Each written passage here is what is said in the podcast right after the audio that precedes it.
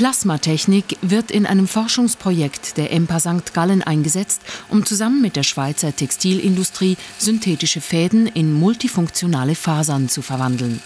Dafür steht Physikingenieur Michael Keller und Projektleiter Armin Fischer eine einzigartige Plasmapilotanlage zur Verfügung, welche an der EMPA gebaut wurde.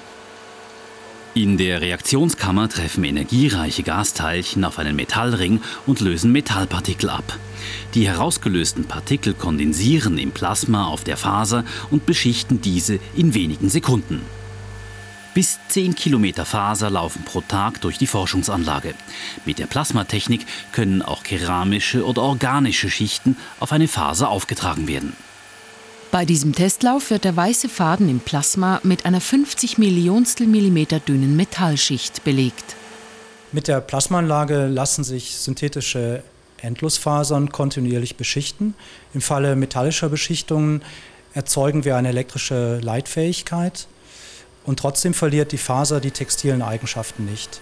Wenn wir diese Faser in ein Kleidungsstück wie zum Beispiel eine Jacke integrieren, können wir zum Beispiel Nahtels oder Pulsmesser oder Displays elektrisch versorgen.